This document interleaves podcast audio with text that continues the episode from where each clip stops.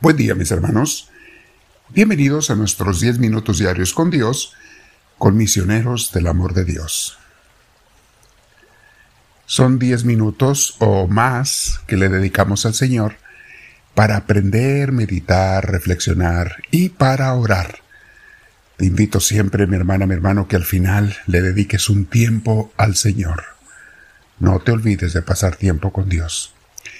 De igual manera, si no te has suscrito, en la cruz que aparece al final con nuestro logo y el Espíritu Santo, presiónale y te suscribes a nuestro canal. Siéntense derechitos, mis hermanos, con la espalda recta. Procura que tus hombros estén relajados, tu cuello también. Y vamos a ponernos en presencia de Dios, respirando profundo, pero muy despacio. Si puedes cerrar tus ojos, como te decía, hazlo. Deja que Dios entre, nos llene, nos tome, nos guíe. Invoca al Espíritu Santo. Y no solamente en la oración ¿eh? o en la meditación, a cualquier hora del día invócalo. Pídele guíame, Espíritu de Dios. Enséñame lo que tengo que hacer en este momento, la decisión que debo tomar, lo que no debo de hacer también. Pídeselo seguido durante el día, mi hermana, mi hermano, durante la noche. Si tienes sentimientos negativos, dile Espíritu Santo, cambia mis sentimientos y obviamente mis pensamientos que los están causando. Quiero tener pensamientos y sentimientos tuyos, positivos, bellos, de los que a ti te gustan, Señor. Al estar en este momento de oración, y de reflexión, como hemos invitado al Espíritu Santo, vamos ahora a hablar sobre algunas de las enseñanzas que nos muestra este libro, Imitación de Cristo, y claro, lo vamos a comentar y agregar para actualizarlo a nuestras necesidades del tiempo actual. El tema de hoy se llama La luz siempre vence a la oscuridad y el bien al mal. Te habrás fijado, mi hermano, que una pequeña vela encendida es capaz de vencer a la negra oscuridad de la noche.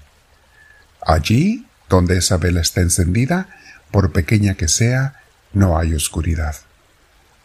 Porque el bien es siempre más poderoso que el mal, y al final siempre gana. Al que Dios quiere ayudar, no le podrá venir o afectar la malicia de nadie Dice esto nuestro libro de imitación de Cristo. Si Dios te protege, ¿quién te puede afectar? Dice un dicho basado eh, en, la, en la carta a los romanos, si Dios está conmigo, ¿quién podrá estar contra mí? ¿Quién puede afectarme si Dios está conmigo? Nadie no lo recuerda mucho San Pablo. Y es, es hermoso darnos cuenta de esta realidad, mis hermanos. Está consciente siempre de eso, por favor. Te va a ayudar mucho. Repito esa frase. Al que Dios quiere ayudar, oílo bien. Bueno, vamos a hacer pausa. La pregunta es, ¿y, ¿y quiénes son a los que Dios quiere ayudar? Ah, pues a sus hijos. ¿Y quiénes son sus hijos? ¿Que no somos todos acaso sus hijos?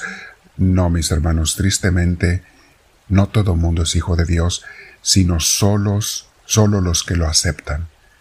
La invitación es para todos, para todo el mundo, pero no todo el mundo lo acepta. Solamente los que aceptan ser ovejas de su rebaño son ovejas del gran pastor, del gran pastor Jesús. No todos son ovejas de Dios, mis hermanos. Mucha gente prefiere vivir alejada de Dios, haciendo su vida, tomando sus propias decisiones. Que Dios no les mande, no les diga, no les gobierne. Esos no pueden ser considerados hijos de Dios.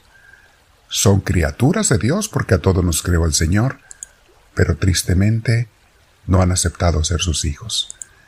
Eso responde a la pregunta ¿a quiénes quiere ayudar Dios? A esas personas, dice nuestro libro, no les podrá dañar la maldad de alguno.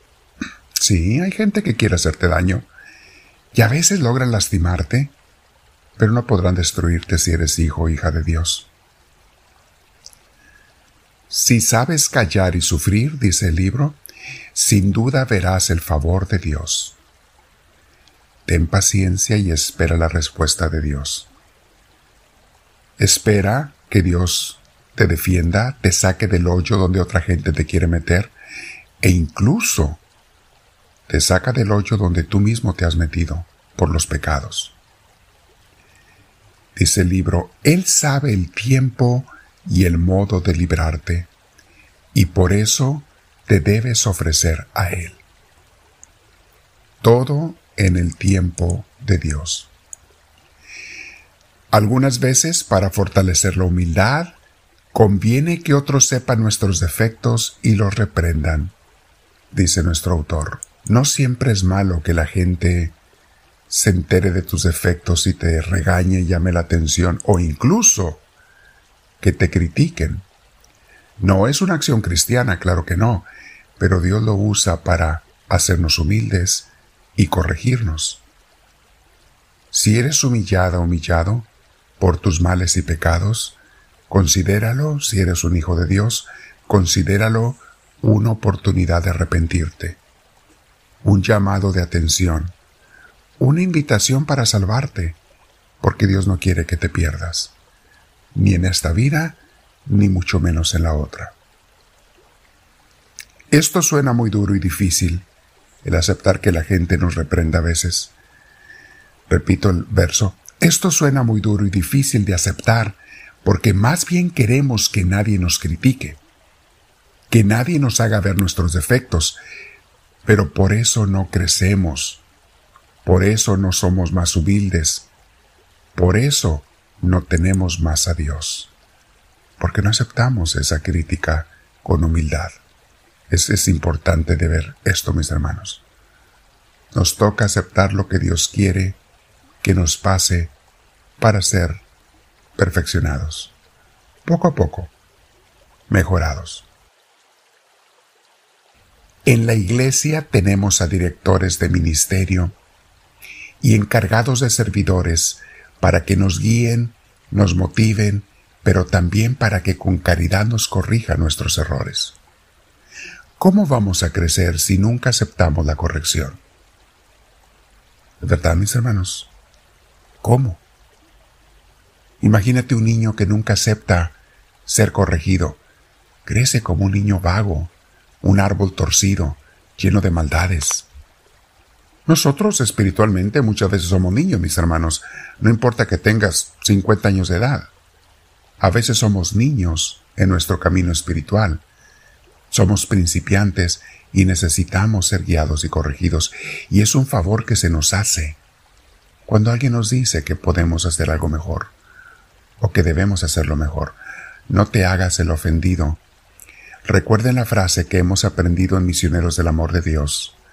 Los hijos de Dios no se hacen los sentidos.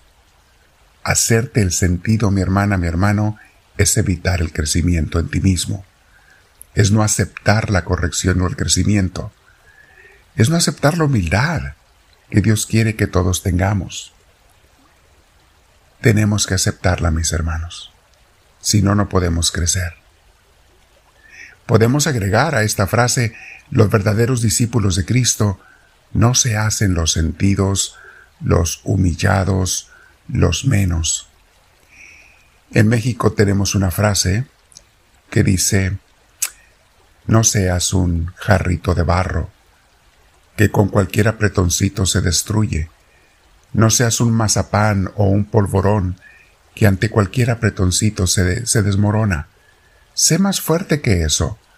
Toma, toma la fuerza que Dios te da. Y mis hermanos, nadie somos tan perfectos que no necesitemos corrección.